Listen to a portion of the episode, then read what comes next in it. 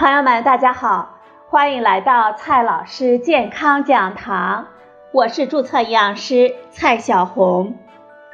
今天呢，蔡老师继续和朋友们讲营养、聊健康。今天我们聊的话题是人造肉，这人造肉到底营养价值如何呢？最近啊。人造肉第一股 Beyond Meat 首发上市了，这个公司呢得到了比尔盖茨的投资，四个交易日已经暴涨百分之二百二了，让众多投资者侧目了。这人造肉也备受我们关注，人造肉到底营养价值如何呢？为什么它会如此火爆呢？我们可以放心的吃吗？今天呢，我们就聊这些话题。首先呢，我们先来看一下这人造肉到底是怎么造出来的。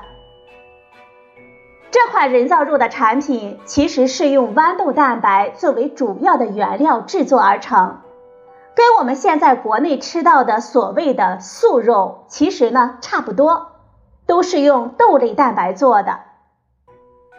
美国这家人造肉公司 Beyond Meat，它目前的主要产品有肉酱、肉肠、肉饼，就是用来做汉堡的那种肉饼。它有牛肉味的、猪肉味的，不同口味的也都会有。目前这家公司的人造肉的产品，不论是肉酱、肉肠还是肉饼。从它的产品的介绍信息和目前公开报道，我们看到的一些消费者的反馈来看，它在外观和口感上跟真的肉类产品非常的接近，几乎呢是一样的。至少啊，我们一般人吃起来感觉是一样的。有的朋友问了，这人造肉便宜吗？其实。这家公司的人造肉产品并不会很便宜。从目前这家公司官网上看到的产品的价格来看，它的价格跟真的肉制品也差不多，并没有大家想象的那么便宜。实际上，这家公司的产品主打的优势也不是便宜，而是素肉，不含有胆固醇。有的朋友又问了。这人造肉安全吗？至于安全性方面，只要是正规厂家生产的产品都是安全的。而且，由于人造肉是植物性产品，在某种程度上，它可能的致病菌、寄生虫等风险要比真肉要小一些的。我们再来看人造肉的营养价值，从营养价值来看。其实呢，人造肉跟真的牛肉也差不多，虽然不含有胆固醇，但是脂肪含量也很高，而且呢还是不少的饱和脂肪，因为椰子油当中主要就是饱和脂肪，它的主要的原料是豌豆分离蛋白。不过为了让口感跟真的牛肉饼非常的接近，就加了不少的油。主要用的是椰子油，椰子油中百分之八十都是饱和脂肪，所以这款素肉饼中的饱和脂肪还是很高的，而且这款素肉饼的钠的含量也很高。我们要知道，饱和脂肪和盐对我们健康可都不是什么好东西，所以这款人造肉汉堡也谈不上有多健康。所以呢，大家可不要盲目的跟风了。除了颠覆性的产品的概念，Beyond Meat 还被明星光环笼罩着。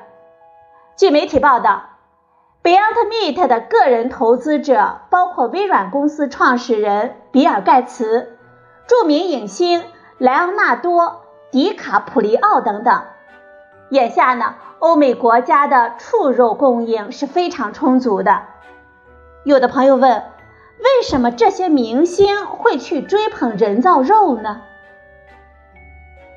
欧美人追捧人造肉的主要原因，就是因为他们真肉吃的太多了，导致他们摄入了太多的饱和脂肪和胆固醇。直接的反应就是使得美国人的肥胖人群越来越多，高血压、高血脂、高胆固醇等三高人群也越来越多，这就使得他们对这种不含有胆固醇的素肉开始有了新的追捧。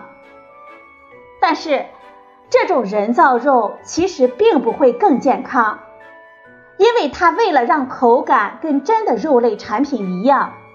它的产品里还加了不少的油和盐呢，而且主要用的是椰子油。虽然不含有胆固醇，但是脂肪含量也很高，而且也有不少的饱和脂肪。因为椰子油当中主要就是饱和脂肪，所以我们从健康的角度来说，这些人造肉的产品并没有特别的营养优势。大家在选择的时候也要保持理性。最后呢，我们来看一下如何看待人造肉的这种火爆的情形呢？我们从追求纯天然有机食品，现在又转向追捧假的人造肉，我们怎么来看待食品产业的这种转向呢？其实。食品产业的转向，其实都是跟我们消费者的喜好和追求有直接关系的。以前食品安全事件比较多，我们觉得普通的食品不安全，都会觉得纯天然有机的食品更好，所以呢，很多的食品企业开始生产所谓的纯天然有机的食品。现在呢，一些人觉得真肉不健康，脂肪太多。开始追求吃素了，所以这些人造肉开始被我们关注。这些其实都是我们的追求所导致的。